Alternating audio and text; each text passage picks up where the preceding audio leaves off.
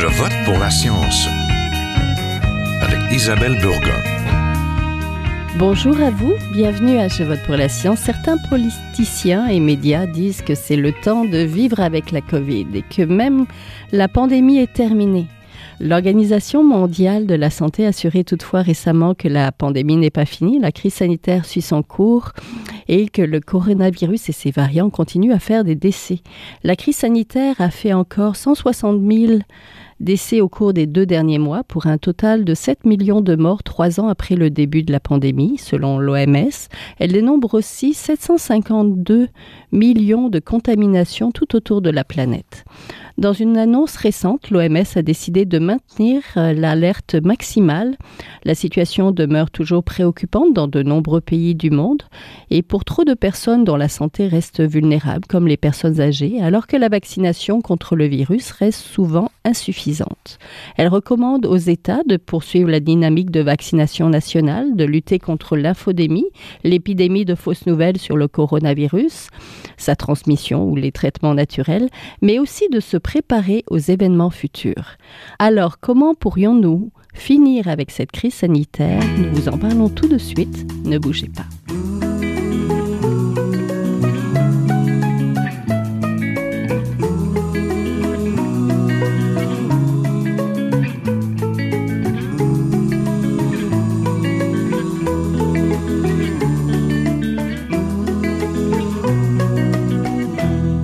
Je vote pour la science, nous voulons voir aujourd'hui comment pouvons-nous vivre avec la Covid, car la crise sanitaire n'est pas terminée et compte encore de nombreux décès.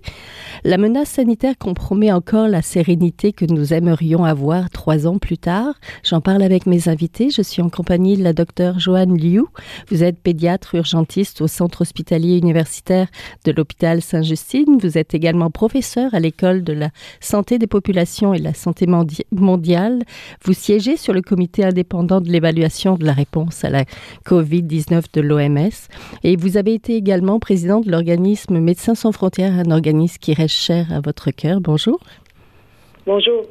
On est en compagnie aussi de Roxane Borges da Silva, qui est directrice et professeure agrégée au département de gestion, d'évaluation et de politique de santé de l'École de santé publique de l'Université de Montréal. Bonjour. Bonjour. Le président américain Biden avait annoncé à la mi-septembre que la pandémie était terminée alors que bon nombre d'Américains attrapaient encore la COVID et certains en décédé. Alors, comment pourrions-nous finir cette crise sanitaire ou plus simplement, comment pouvons-nous vivre avec la COVID? C'est ce que nous allons voir. Nous ne sommes plus dans une situation cruciale et urgence comme au début. Pourtant, ça ne veut pas dire que la menace a disparu et la situation est très disparate entre les pays autour de la planète. N'est-ce pas, docteur Liu? Oui, tout à fait. Donc, euh, je pense que depuis le début euh, de cette euh, pandémie-là, on se rend compte qu'il y a toujours des, épicentres de la, de la pandémie qui se déplacent. Et donc, pas parce qu'aujourd'hui, on est dans un dans une séquence un peu plus tranquille en Amérique du Nord que c'est la même chose dans une partie de la vie, par exemple. Donc, c'est important de voir la photo globale et c'est pour ça qu'on ne s'étonne pas qu'on a reconduit pour un autre trois mois l'urgence de santé publique de portée internationale euh, il y a quelques semaines. Oui, dans une annonce récente, l'OMS a décidé donc de maintenir l'alerte maximale. Qu'est-ce que ça signifie pour nous, professeur euh, Borges da Silva? Mais en fait, euh, ce que ça signifie, c'est qu'il faut continuer euh, de d'être conscient en fait des risques qui sont associés à cette pandémie. On n'est pas à l'abri d'un nouveau variant qui pourrait apparaître, qui soit plus virulent ou plus mortel.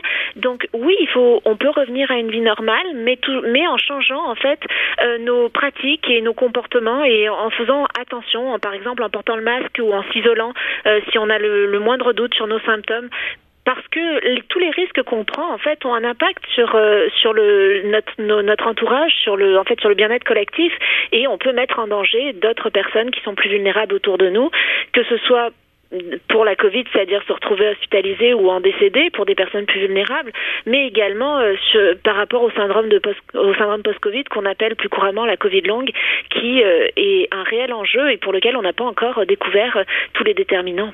Oui, vous l'avez dit, les nouveaux variants multiplient les vagues et certaines sont plus, certains sont plus résistants que d'autres. On pense à Omicron et à ses descendants. Est-ce que la Covid est devenue endémique? Et si c'est le cas, qu'est-ce que cela implique, docteur Liu? Euh, avant de répondre à cette question-là, je voudrais revenir sur l'urgence de santé publique de portée internationale. Oui. Je crois que c'est important de, de, bien cadrer euh, le fait que ça a été reconduit. C'était aussi reconduit parce que ça permet de garder euh, ce qu'on appelle une une solidarité internationale. Et, et donc, euh, si euh, il y, a, y, a, une urgence à un endroit, ben il y, a quand même une espèce d'engagement tacite qu'on va s'entraider. Et ça, c'est important. Et en, en enlevant cette étiquette-là d'urgence de, santé publique de portée internationale, ça deviendra encore plus chacun pour soi. Donc, moi, je, je voudrais mettre un, je vais mettre un petit peu l'accent là-dessus parce que je crois que c'est essentiel à l'heure actuelle. On est tellement interdépendants, interconnectés, euh, qu'il faut rester solidaires les uns vers les autres. D'ailleurs, on le voit aujourd'hui avec ce qui se passe en Turquie et en Syrie avec le tremblement de terre. Oui, tout à fait. Pour, pour revenir à la, à, à, au, à la à l'étiquette endémie, euh, l'étiquette endémie, je pense que c'est un débat qu'on a depuis déjà euh, depuis déjà plusieurs, mhm. plusieurs mois, quasiment, on va dire, des années. Et puis, je pense que les, les gens associent l'étiquette endémie à euh, on passe à autre chose et puis c'est terminé. Et de, façon générale, donc moi, je suis pas une personne vraiment en santé publique, mais la, la, définition qu'on en fait, nous, euh, dans, dans, mon cadre de santé publique humanitaire, c'est qu'une fois qu'une maladie est rendue prévisible et qu'elle est, et qu'elle est devenue dans l'écosystème euh, euh, de l'humain et, et qu'on on peut euh, on peut un peu prédire son comportement, mais on, on, on, arrive à une séquence, à une phase qui est plus endémique. Je, je crois qu'on est toujours euh, dans une dans une dynamique de, de surprise avec euh, la COVID-19 et je pense que euh, je, en tout cas j'hésiterais à mettre l'étiquette ferme sur une, une phase endémique. Mais peut-être que le docteur Da Silva a d'autres propos à dire sur ce, sur ce point-là. Oui, professeur Borges Da Silva, vous en pensez quoi de Mais cette je, étiquette? je suis tout à fait d'accord avec ma collègue, la, ma collègue, la docteur Liu. Euh, en fait, j'ai envie de faire une référence à ce qu'on a, ben, à la théorie de l'assurance ici, où quand on a un risque pour lequel on est capable de connaître les conséquences et la probabilité qu'il que l'événement arrive, euh, à ce moment-là, oui, on va pouvoir parler d'endémique, mais on n'est pas, on est ici, on n'a aucune idée de la probabilité euh, d'émergence de nouveaux variants et on n'a aucune idée non plus de quel type de nouveaux variants va arriver et des conséquences qui vont être associées à ces nouveaux variants, c'est-à-dire est-ce qu'ils vont être plus virulents, plus mortels, faire plus de Covid longue. Donc, je suis tout à fait d'accord qu'il ne faut pas classer euh, la Covid longue comme endémique et la laisser derrière nous en disant ben c'est correct, tout tout va bien, on va c'est un peu comme la grippe, on est capable de régler le problème. Non non non, il faut encore rester très sérieux avec cette menace et en fait prendre cette menace très au sérieux et euh, euh, et, et contenir les risques associés et adopter des bons comportements. Oui, on commence à en savoir un peu plus sur le virus et la vaccination nous a beaucoup aidé dans la protection, mais nous ne sommes pas donc à l'abri de nouveaux variants plus virulents. Nous ne connaissons pas encore tous les déterminants de la Covid longue, professeur Borges da Silva? Non, absolument, on les connaît pas. Donc, euh, on a plusieurs études qui commencent à sortir, euh, mais on n'a pas le recul nécessaire et, surtout qu'en fait, euh, la Covid longue varie d'un variant à un autre. Les effets de la Covid longue aussi, les, les symptômes aussi de la Covid longue varient. Donc, c'est très difficile à, l'heure actuelle de, pouvoir faire de la, prévision et s'assurer en fait qu'on on est capable de, de, de en fait, c'est ça, de mettre en place des mesures qui vont permettre d'éradiquer ou en tout cas de, de, contrôler les problèmes associés à la Covid et à la Covid longue. Donc il faut rester très prudent. Oui, un peu, un peu plus modeste qu'on l'est peut-être. Certains gestes barrières comme le masque, mais aussi la vaccination, peuvent aider à accélérer la sortie de crise sanitaire, si on peut dire ça comme ça. Je pense à la quatrième dose ou le, au futur vaccin plus performant. Qu'en pensez-vous, docteur Liu? Ben, je veux dire, je crois que le, le, vaccin fait partie, je veux dire, de ce qu'on a dans notre boîte à outils aujourd'hui pour euh, pour euh, endiguer euh, la COVID-19. Euh, donc moi, vous savez, je veux dire, c'est toujours que les propos internationaux qui m'intéressent. Mm -hmm. Donc, je vais me permettre de faire un commentaire sur sur l'accès au vaccin au niveau mm -hmm. de à l'échelle planétaire. Et puis, je pense que on a on a vraiment fait face à, à une à une inéquité sans sans bande, je vous dirais, et, et, et, et honnêtement malheureuse parce que euh, on est encore aujourd'hui devant devant le fait que euh, on a à peine un quart de la population d'un pays à bas revenu qui est qui est vacciné.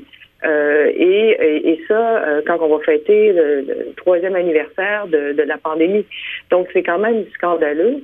Ce qui est aussi extrêmement scandaleux, c'est que c'est que on a on, a oui, on s'est accaparé ces vaccins-là, mais pour ajouter pour ajouter, je veux dire, un, scandale à tout ça, c'est qu'on on, a quand même détruit plus de 30 millions de vaccins ici au Canada, où on est où on va les détruire éminemment, parce qu'une partie a déjà été détruite.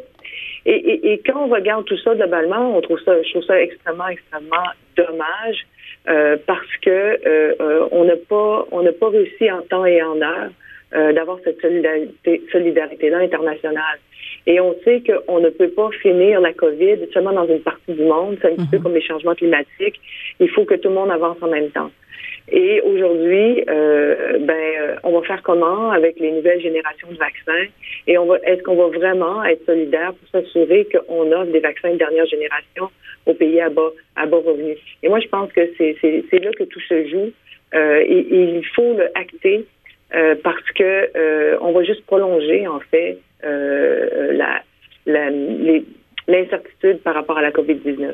Oui, professeur Borges da Silva, de futurs vaccins plus performants, mais aussi les partager mieux autour de nous avec les autres États. Absolument. En fait, euh, on a, on n'est plus au Moyen Âge où ça nous prenait un cheval et une calèche pour avancer. Mhm. On a, avec la mondialisation, maintenant, les gens se déplacent énormément sur la planète. On a, comme disait ma collègue, une interdépendance pratiquement complète d'un pays à un autre.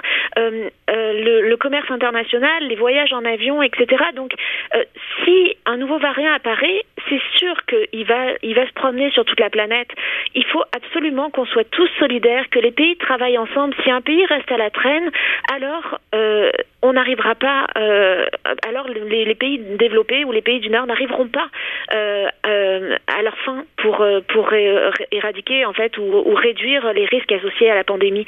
Donc c'est vraiment très très important de travailler tous ensemble et, de et de partager en fait et d'être équitable euh, avec les ben, dans la distribution des vaccins. Il faut absolument que les pays du Nord, les pays développés euh, fassent leur part pour soutenir les pays du Sud de manière à, ce qu'on puisse tous ensemble avancer euh, et euh, pour contrer ce, ce, virus et tous ces variants. Oui, de toute façon, avec un avion, on est à 24 heures du prochain variant pour, pour nous, hein, qu'on pourrait attraper nous-mêmes et, et, ramener. De toute façon, on n'est pas à l'abri non plus. On vit pas sous cloche. Donc, Absolument. Vivre avec le virus, ça signifie adopter de bonnes pratiques et peut-être changer nos comportements comme rester chez soi si on est malade ou porter un masque si on doit absolument être, aller au travail mais être malade. Là. Ces changements de comportement euh, vont avoir un effet pour protéger les autres de la Covid et de la Covid longue, mais aussi d'autres virus qui circulent. Expliquez-nous un petit peu, professeur Borges da Silva, comment individuellement on doit changer ou on a dû changer nos comportements. Mais en fait, d'abord, qu'il faut savoir, c'est qu'en santé publique, on a une approche qui est beaucoup plus incitative que coercitive. Mhm. C'est-à-dire que on va, on va plutôt accompagner, informer, expliquer, éduquer, inciter. Ça, c'est le, le vocabulaire euh, de la santé publique, plutôt que contraindre, obliger ou forcer.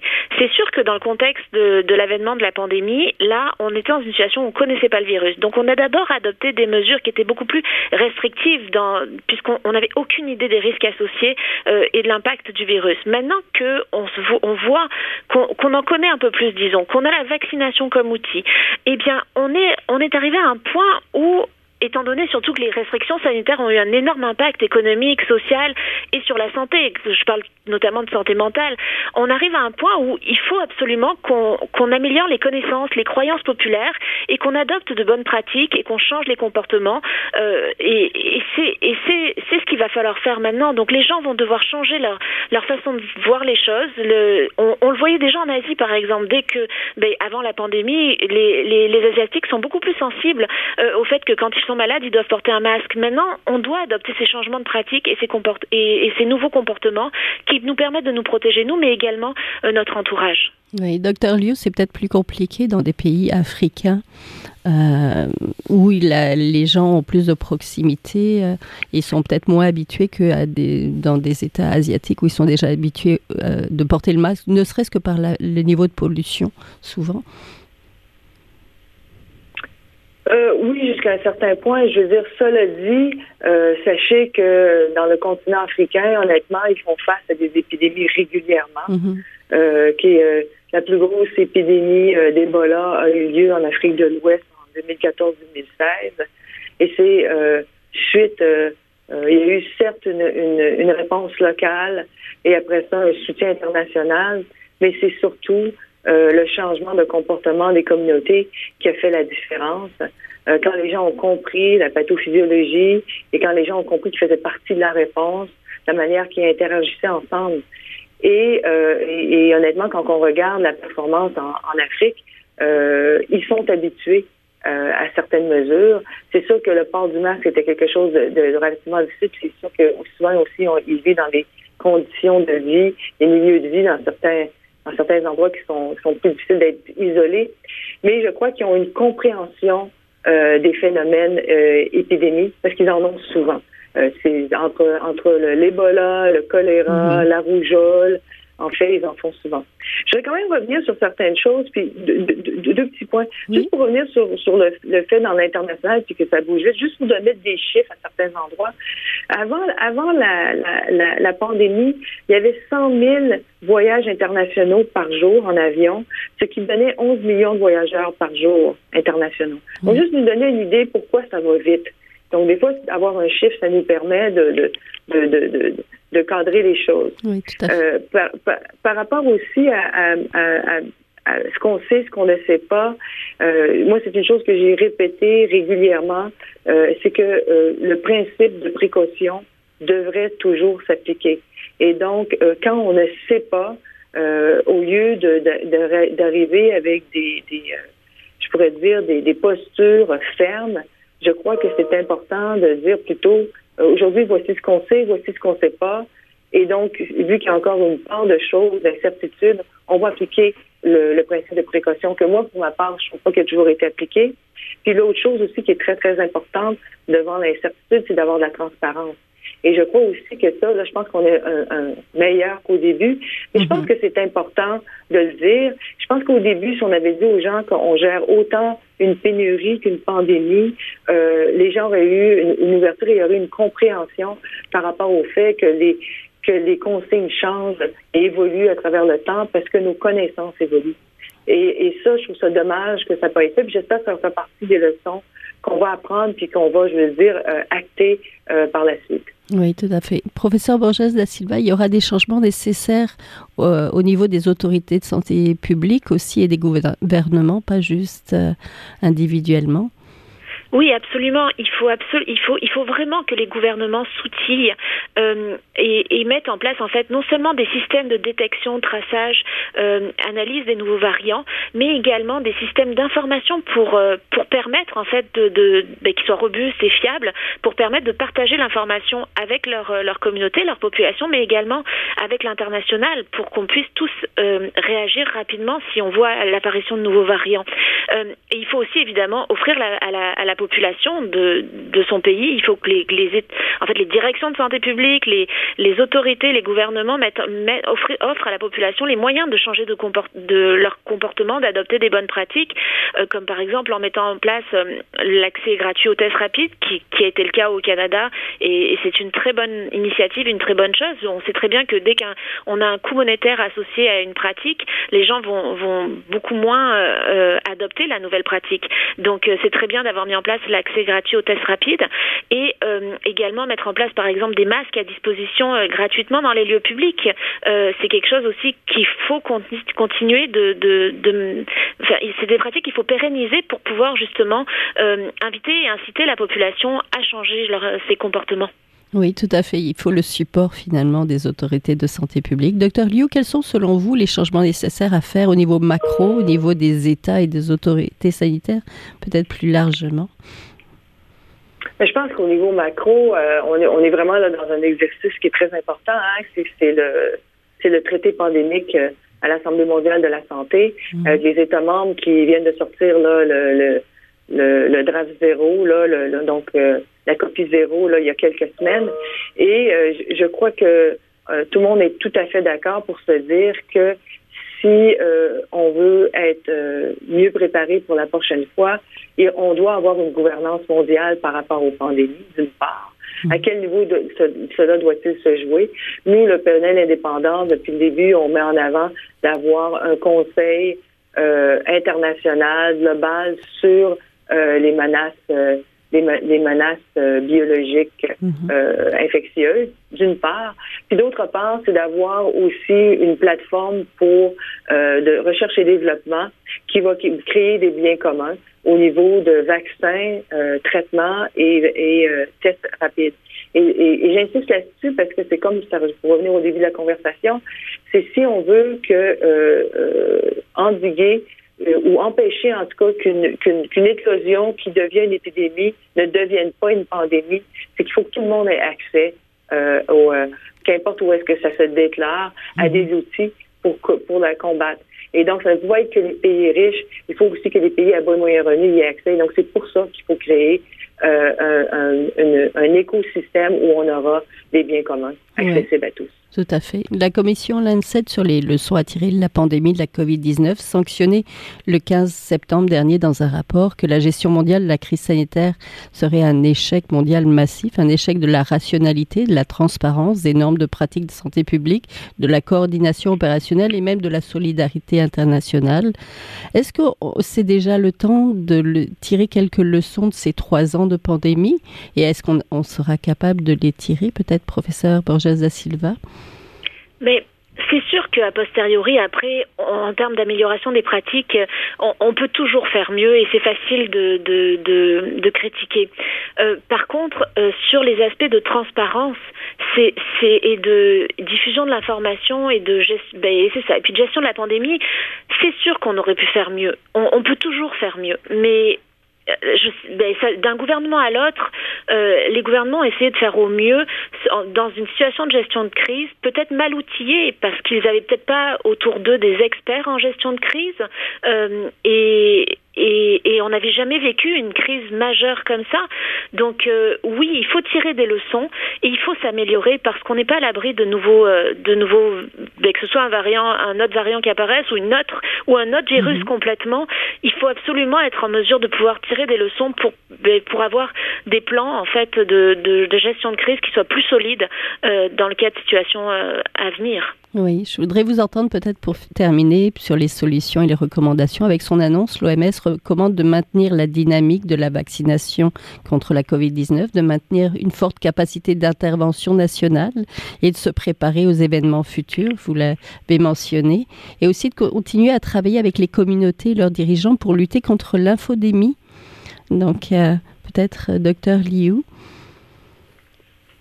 Oui, mais tout à fait. Moi, je pense que ces, ces points-là sont, sont, sont, tout à fait valables et, euh, et, je, et je les endosse sans aucun, sans aucun problème. Donc, euh, euh, il faut euh, il faut continuer, oui, à, à, à, combattre la, COVID-19 présentement. Il faut se préparer pour le futur. C'est important de, de, se préparer dès maintenant parce que je, moi, ce que je vois surtout, c'est qu'il y a une espèce de je dirais, un rush, une, précipitation à la musique collective par rapport à la COVID-19. Tout le monde veut passer à autre chose.